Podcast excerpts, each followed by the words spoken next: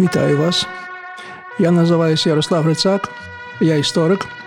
І ради експерименту та на запрошення проєкту The Ukrainians я задився провести декілька передач на радіо про музику. Я пропоную вам послухати ту музику, яку зараз рідко коли почуєш по радіо чи по телебаченню. Про музику, яку ви забули, про музику, яку ви не знали, і музику, як нас кажуть Галичині, ви не знали, не знали і забули. Музику, про яку ви забули, якщо ви старі і не знаєте, що ви молоді. Але музика, яка є evergreen, яка є класику, котра як повітря завжди з нами, і брак якої дуже відчуваєш, коли зникає повітря. Оскільки наша передача приходить на Різдво, ми присвячуємо різдвяній музиці. А я буду користати з книжки, яка щойно вийшла, до якої є причетний співавтор. Вона називається Велика Різдвяна книжка, її видало Київське видавництво портал. То можете розглядати цю програму як таку скриту рекламу цієї книжки, до чого я і признаюся. Я є істориком, і я поставив собі питання, відколи ми можемо говорити про різдвяну музику. І відповідь для самого мене і для вас, напевно, прозвучить несподівано. Перші 300 років християни взагалі не святкували Різдва, а тому не існувало різдвяної музики. На це було дві причини. Перша полягала в тому, що центральною подією християнства є Воскресіння Ісуса Христа. Бо без цього Воскресіння історія втратила весь сенс. Тому християни святкували Воскресіння, Великдень, а не Різдво. Вони вважали, що день народження це виключно поганське, не християнське свято. А друга причина була політична, бо, як ми знаємо, до правління імператора Константина християнство вважалося злочинною релігією. Християн переслідували, піддавали тортурам та мученицькій смерті. За таких умов наголос на Воскресінню Христа після смерті був дуже природнім. Смерть християн була правдивим народженням світ вічності. Зміна прийшла лише тоді, коли Константин прийшов до влади і зробив християнство державну релігію. І саме в той час фіксується перше святкування Різдва, аж на 30-й рік правління Константина рік перед смертю. І десь тим самим часом датується перший різдвяний твір гімн Єзус рефульжит омню. Ісус світло всіх народів. Ви можете знайти цю музику на Ютубі, це гімн. Не знаю, чи вам він сподобається, бо це, очевидно, музика написана в конвенціях цього часу.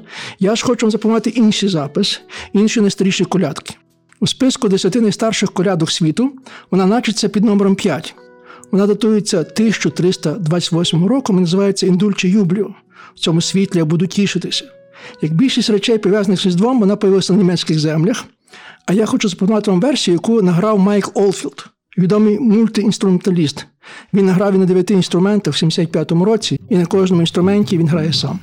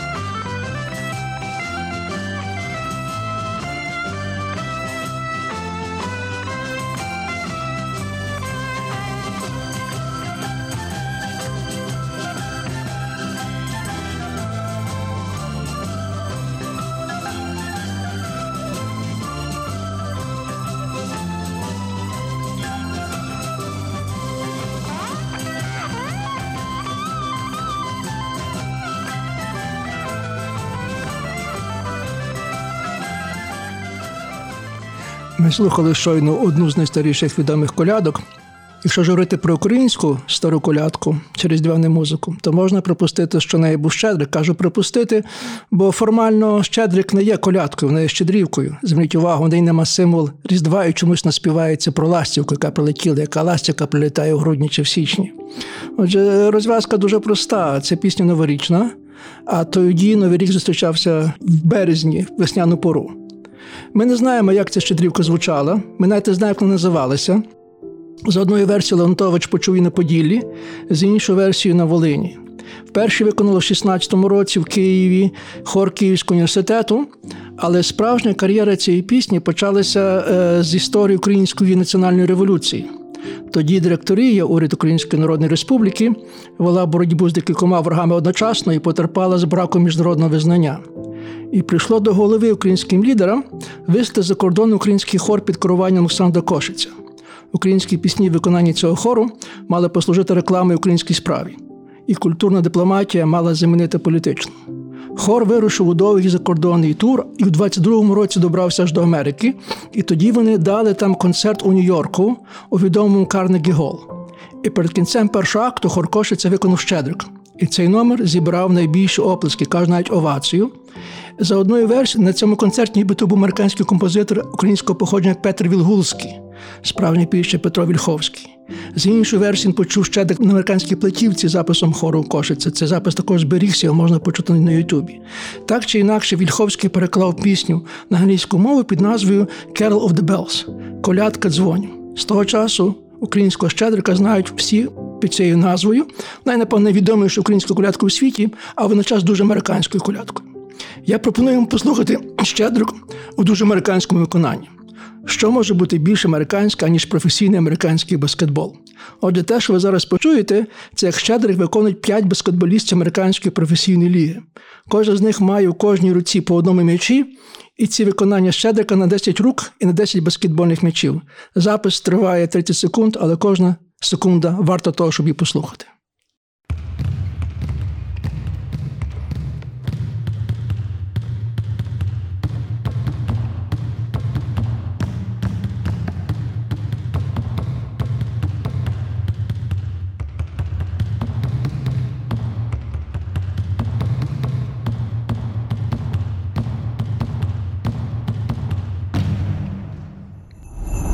Отже, як ви чули, це виконання у гравців NBA, американської баскетбольної ліги.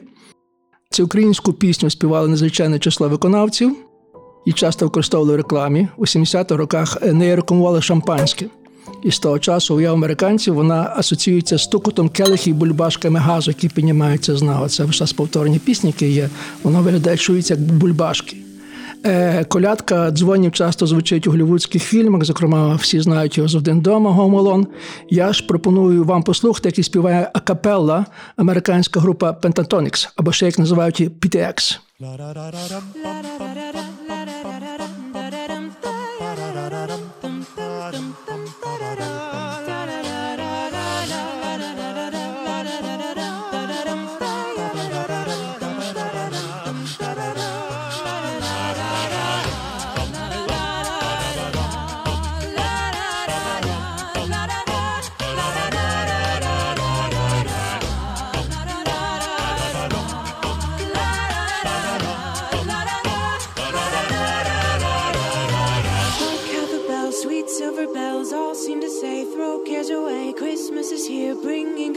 Cheer to young and old, meek and the bold. Ding dong, ding dong, that is the song with joyful ring. All caroling, one seems to hear words of good cheer from everywhere, filling the air. Oh, how they pound, raising their sound, o'er hill and dale, telling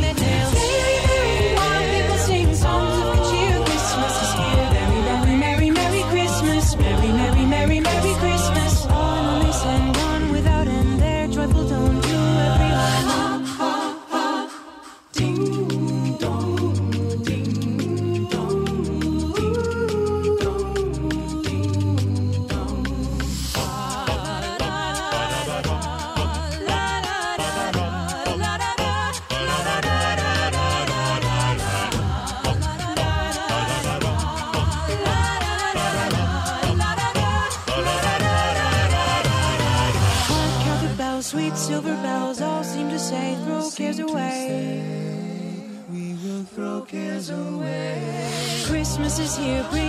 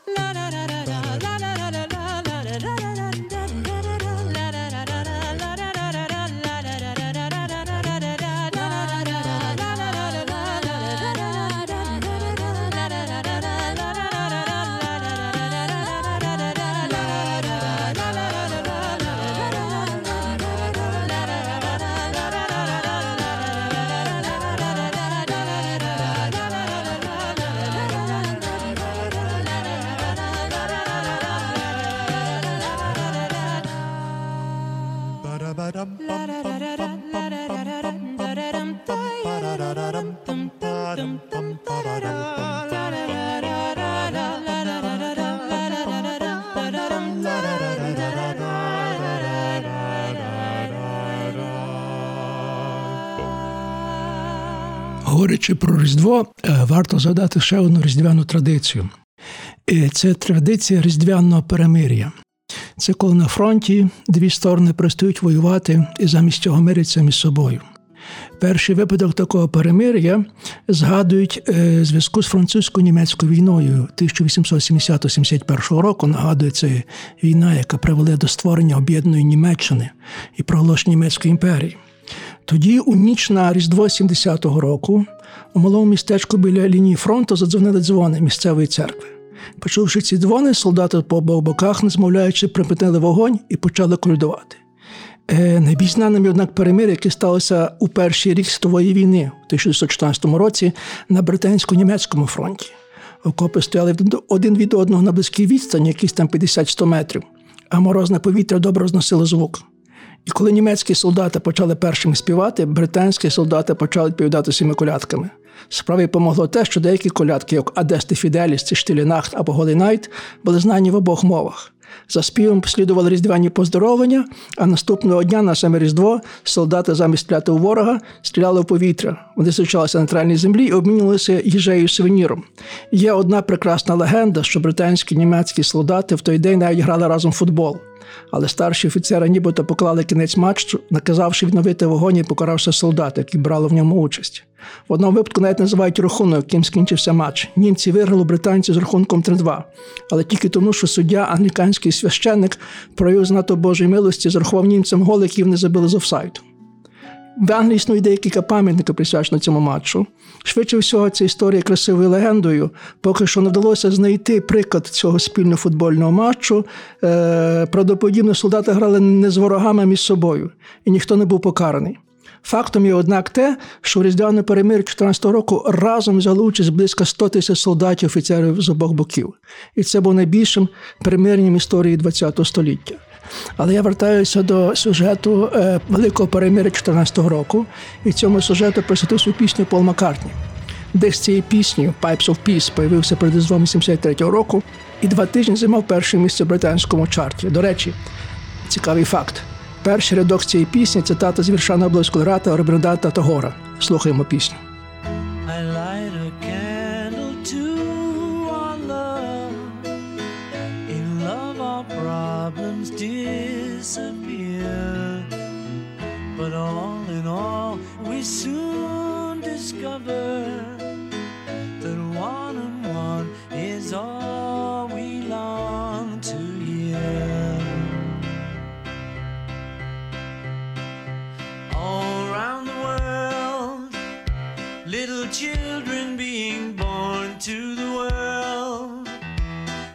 Give them all we can till the war is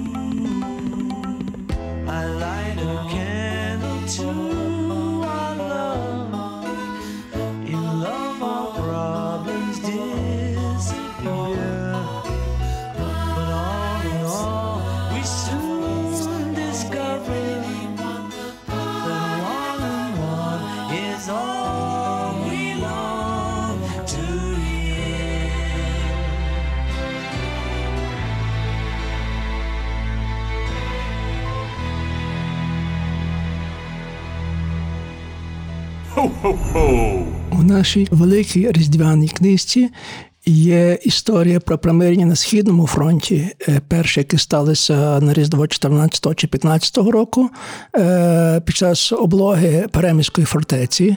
Ми точно не знаємо, за яким різдвом то йдеться, чи це йде за старою е, датою, чи за новою датою, але такий епізод стався правдоподібно. А друга історія, яку ми згадуємо в цій книжці, є дуже дивовижна історія. Я її перший раз почув, побачив, прочитав. Це історія про примирення між бандерівцями і червоноармійцями 46-му році на Закерзонні. Не буду я розповідати, вам краще її прочитати. А зараз від першої світової війни перейдемо до другої.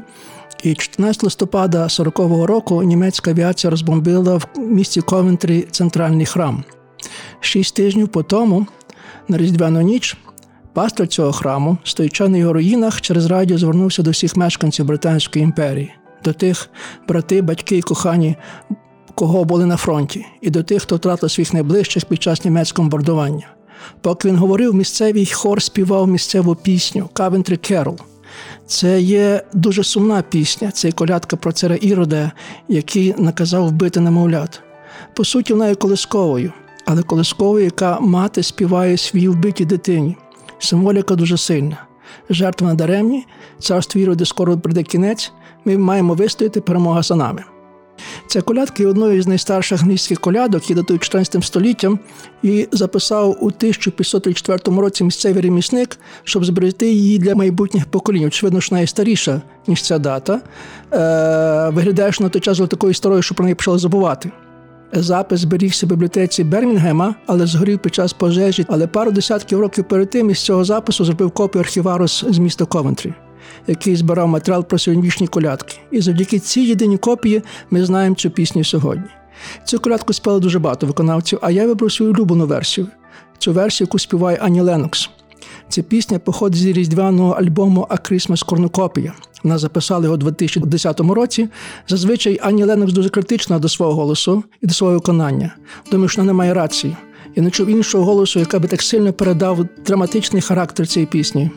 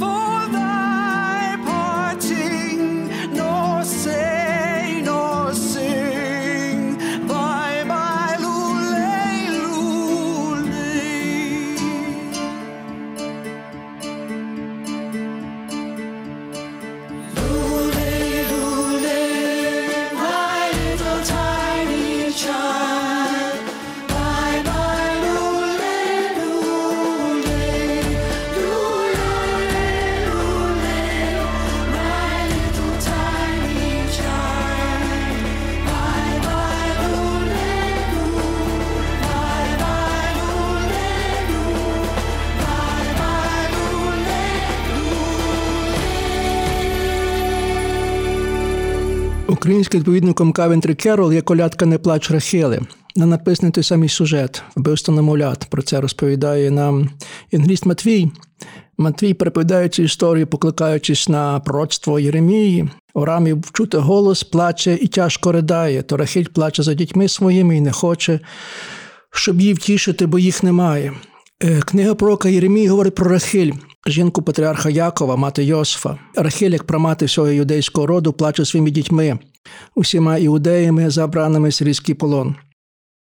Матвій пов'язує цю історію старозавітної Рахілі з новозавітною історією вбивства намоля за наказом Ірода, а Рама, місто, в якому плаче Рахіль, була недалеко від Вифлеєму. Та сама Рахіль була похована біля Вифлеєму і могили, як вірять іудеї досі там. Отже, пізніше християнська традиція пішла ще далі у зближеній історії Старого Завіту, вона протвила Рахилю мешканку Вифлеєму і сучасницю Ірода. Вона стала то нібито одною з матерів, які плакуть своїх невинно вбитих дітей. Історія змінилася, але ідея залишається та сама. Бог втішає Рахиль і каже, що її жертва даремна, і що її діти вернуться до неї. Що є найдавніше в українській версії цієї пісні «Не плач Рахили? Це я встановив недавно, і це для мене було велике відкриття. Її мелодія, яка є прекрасна, дуже складна, один один до одного відтворює сонату з італійського композитора Арканджела Кореллі. У свою чергу, це соната є чим інше як варіацію португальського ренесансового танцю. Яким чином це португальський танець Ренесансу дійшло на українські землі, ми не знаємо. Але це не було останньою точкою е, подорожі цієї колядки. Коли в 19 столітті українські селяни переселялися в Сибір освоювати російські землі, вона з'явилася з ними на Уралі і за Уралом. І найдальшою східною точкою, де появився фіксували фільклористи, є Іркутськ. Там вона знана в українській версії. Поруч з українськими селянами була ще інша група, які заселяли Сибір, можна казати, так в лапках. Тої групи були українські політичні в'язні. Для них коляда не плач Рахили набирали іншого значення. В найновішій версії ця колядка починається зі згадки про відому старозавітну трагедію, а закінчується прямою паралеллю зі знищенням комуністичним іродом цвіту українського народу. Любов країни, вся їх провина, вся їх провина. А ми послухаємо цю пісню у виконанні хору Дударик. До речі, ще одної групи, яка виступала в Карнегі Холл.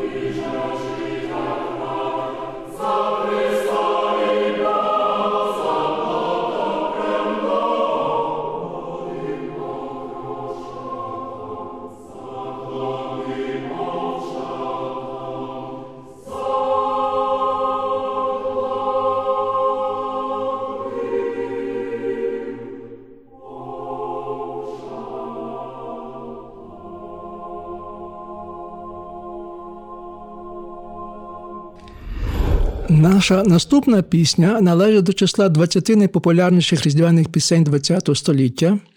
В цьому списку вона отримує 10 позицію, і з тим місцем вона війшла у список 20 найпопулярніших різдвяних пісень і цього століття, 21-го. Вона називається Little Drummer Boy. Вона не має нічого спільного з радянською піснею про малого барабанщика, якою нас травили в щасливому радянському дитинстві. Ця пісня була написана вірші відомого радянського поета Михайла Світлова і оповідала історію про загін німецьких комуністів, яких вів до бою маленький барабанщик і якого скосила ворожа куля. Одним словом, дуже весела пісня. Пісня, про яку я зараз сповідаю, появилася в часи Другої світової війни, до війни немає ніякого відношення, крім року. Її написала в 41-му році американська композиторка Кетрін Дейвіс. Одного дня, коли вона пробувала заснути, їй до голови прийшла мелодія, якої вона ніяк не могла позбутися, і вона поки на її не записала. Мелодія будувалася на ритмі барабана, і вона називала її Carol of the Drum. Дейвіс видала її під псевдонімом і додала, що це нібито транскрипція чеської народної е, колядки. Швидше всього, це був фальсифікат, бо такої колядки придобні ніколи не існувало. Принаймні ніхто не може знайти ці оригінали цієї чеської колядки. Називають інше джерело інспірації французьку, а радше провансальську колядку Патапан, яка теж побудована на барабанному ритмі. Як би там не було, пісня дуже довго залишалася маловідомою. У 1951 році, тобто 10 років після написання цієї пісні, е, її записала відома австрійська група Хор Сім'я трапів. Це та сама до слова група, яка була прообразом для американського мюзикла звуки музики. Це, однак, не спасло цю пісню, бо вона залишалася маловідомою, не додала їй популярності. Успіх прийшов щойно у 58 році, коли її переписав, по-новому заранжував і виконав американський композитор Гаррі Саймон зі своїм хором. В YouTube є відео з оригінальним виконанням. Воно дуже зворушливе, бо це були ті часи ще невинної Америки, коли дівчата ходили в блузках і довгих спідницях, а чоловіки в костюмах і краватках співають не дуже серйозно і дуже ніжно. У пісні йде мова про малого і бідного барабанщика, який не має нічого подарувати новонародженому Ісусові, і замість подарунку він грає на барабані. Є багато версій. Моя улюблена це версія з Бін Кросбі з Дейвідом Боуї, і ми її ще напевно послухаємо. А зараз ми послухаємо іншу версію. Це версія, яка є найпопулярніша, можна сказати, це і поп-версія. Е, версія, яку, здається, у нас мало хто знає. Це є версія з альбому різдвяного альбому Боні М 91-го року. Про Боні М розказувати не буду, може при іншій нагоді. Але хочу тільки сказати, що якщо це поп-музика, то я б тільки за таку поп-музику такої високої якості. Давайте краще того, щоб довше говорити, послухаємо, як вони співають.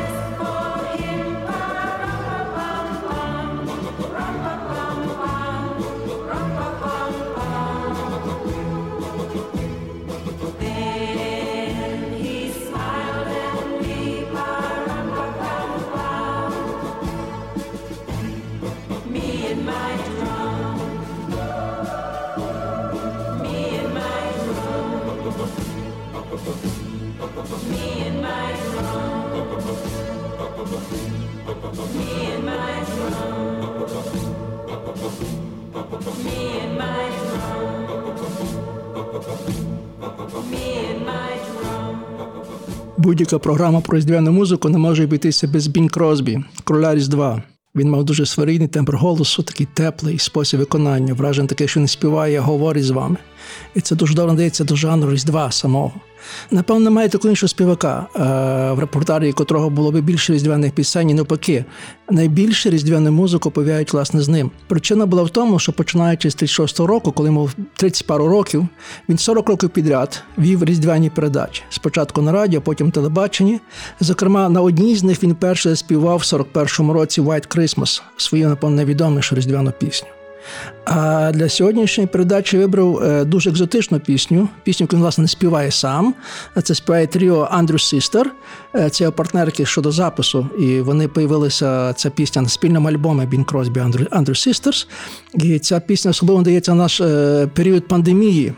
Бо Андрю Сістер питаються нас, де б ми зараз хотіли провести Різдво. І е, вони пропонують провести Різдво на Різдвяному острові. На острові, де час сонце, і де Санта Клаус чи Святий Микола розвішує подарки на пальмах. Е, Є два острови, які так називаються: Christmas Island. Один з них в Індійському океані, другий в Тихому океані. Обидва названі так, бо були відкриті європейськими моряками на Різдво. Перший в 1643 році, другий в 1777 році. Котрий з цих двох островів вони мали на увазі, Андрю Систерс, ми не знаємо.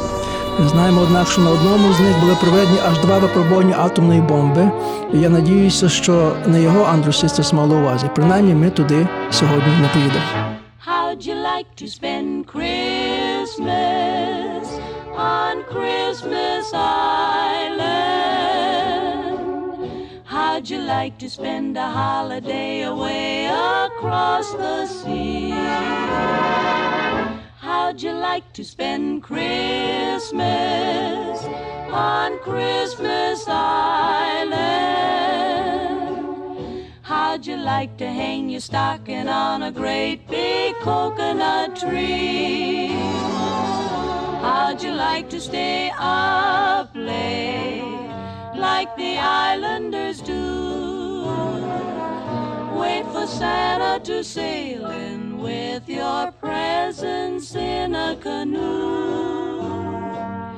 If you ever spend Christmas on Christmas Island, you will never stray, for every day your Christmas dreams come true.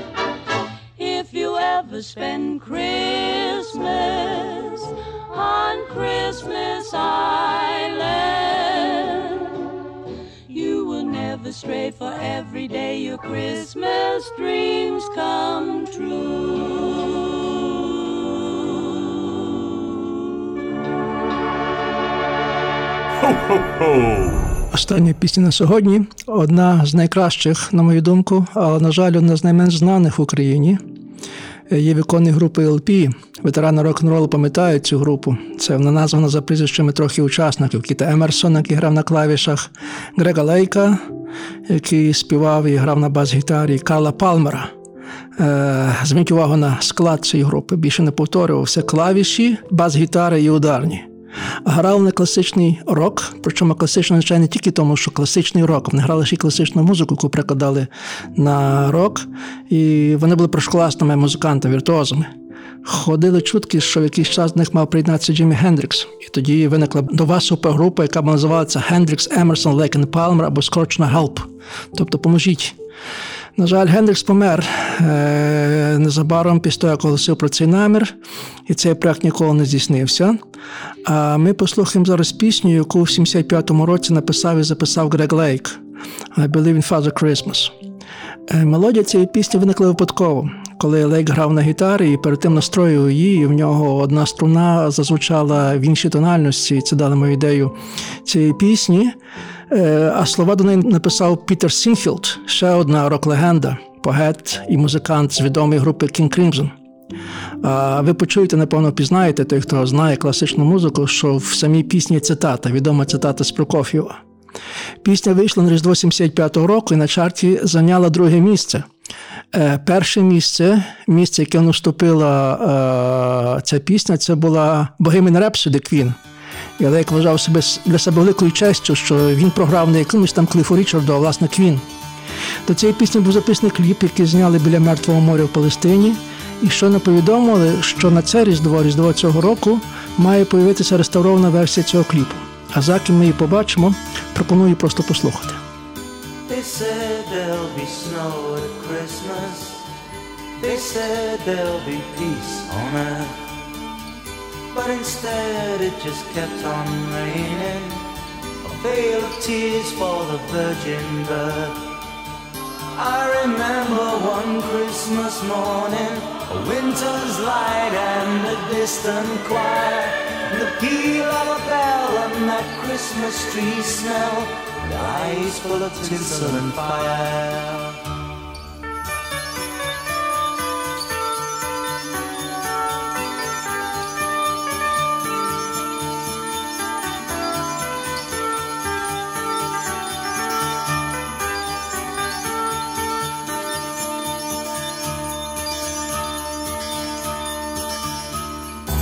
Sold me a dream of Christmas.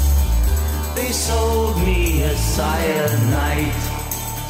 They told me a fairy story till I believed in the Israelite. And I believed in Father Christmas. And I looked to the sky with excited eyes. Then I woke with a yawn in the first light of dawn. I saw him through his disguise.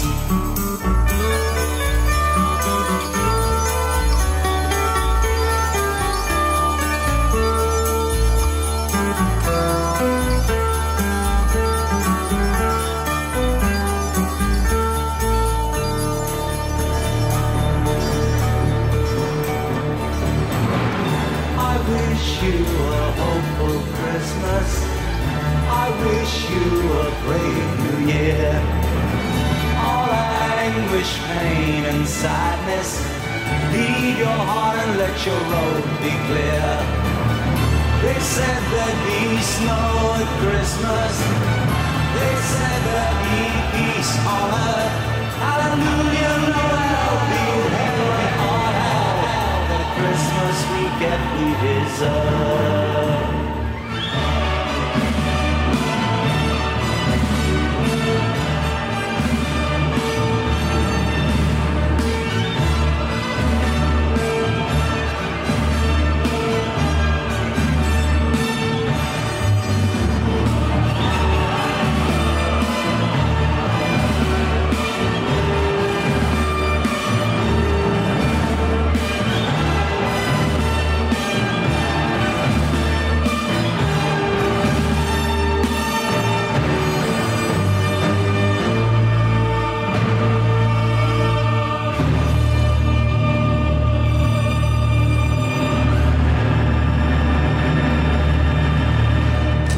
Не знаю, чи ви слухалися ці слова, але це є пісня піснею протесту, і часом неправильно трактують як антирелігійну пісню. Хоча Лейк настоював, що вона якась дуже релігійна. Він протестував не проти Різдва, а проти комерціалізації. Лейк також признався, що він терпіти не може, коли Різдво хоче замінити політично коректним holiday season. Тому він написав цю пісню, бо хотів внути Різдву первинний зміст. Різдво як свято тепла, любові і прощення. Саме цих почуттів я хотів би вам побажати на свято Новий рік. Христос рождається і з новим вас роком. І до нової зустрічі!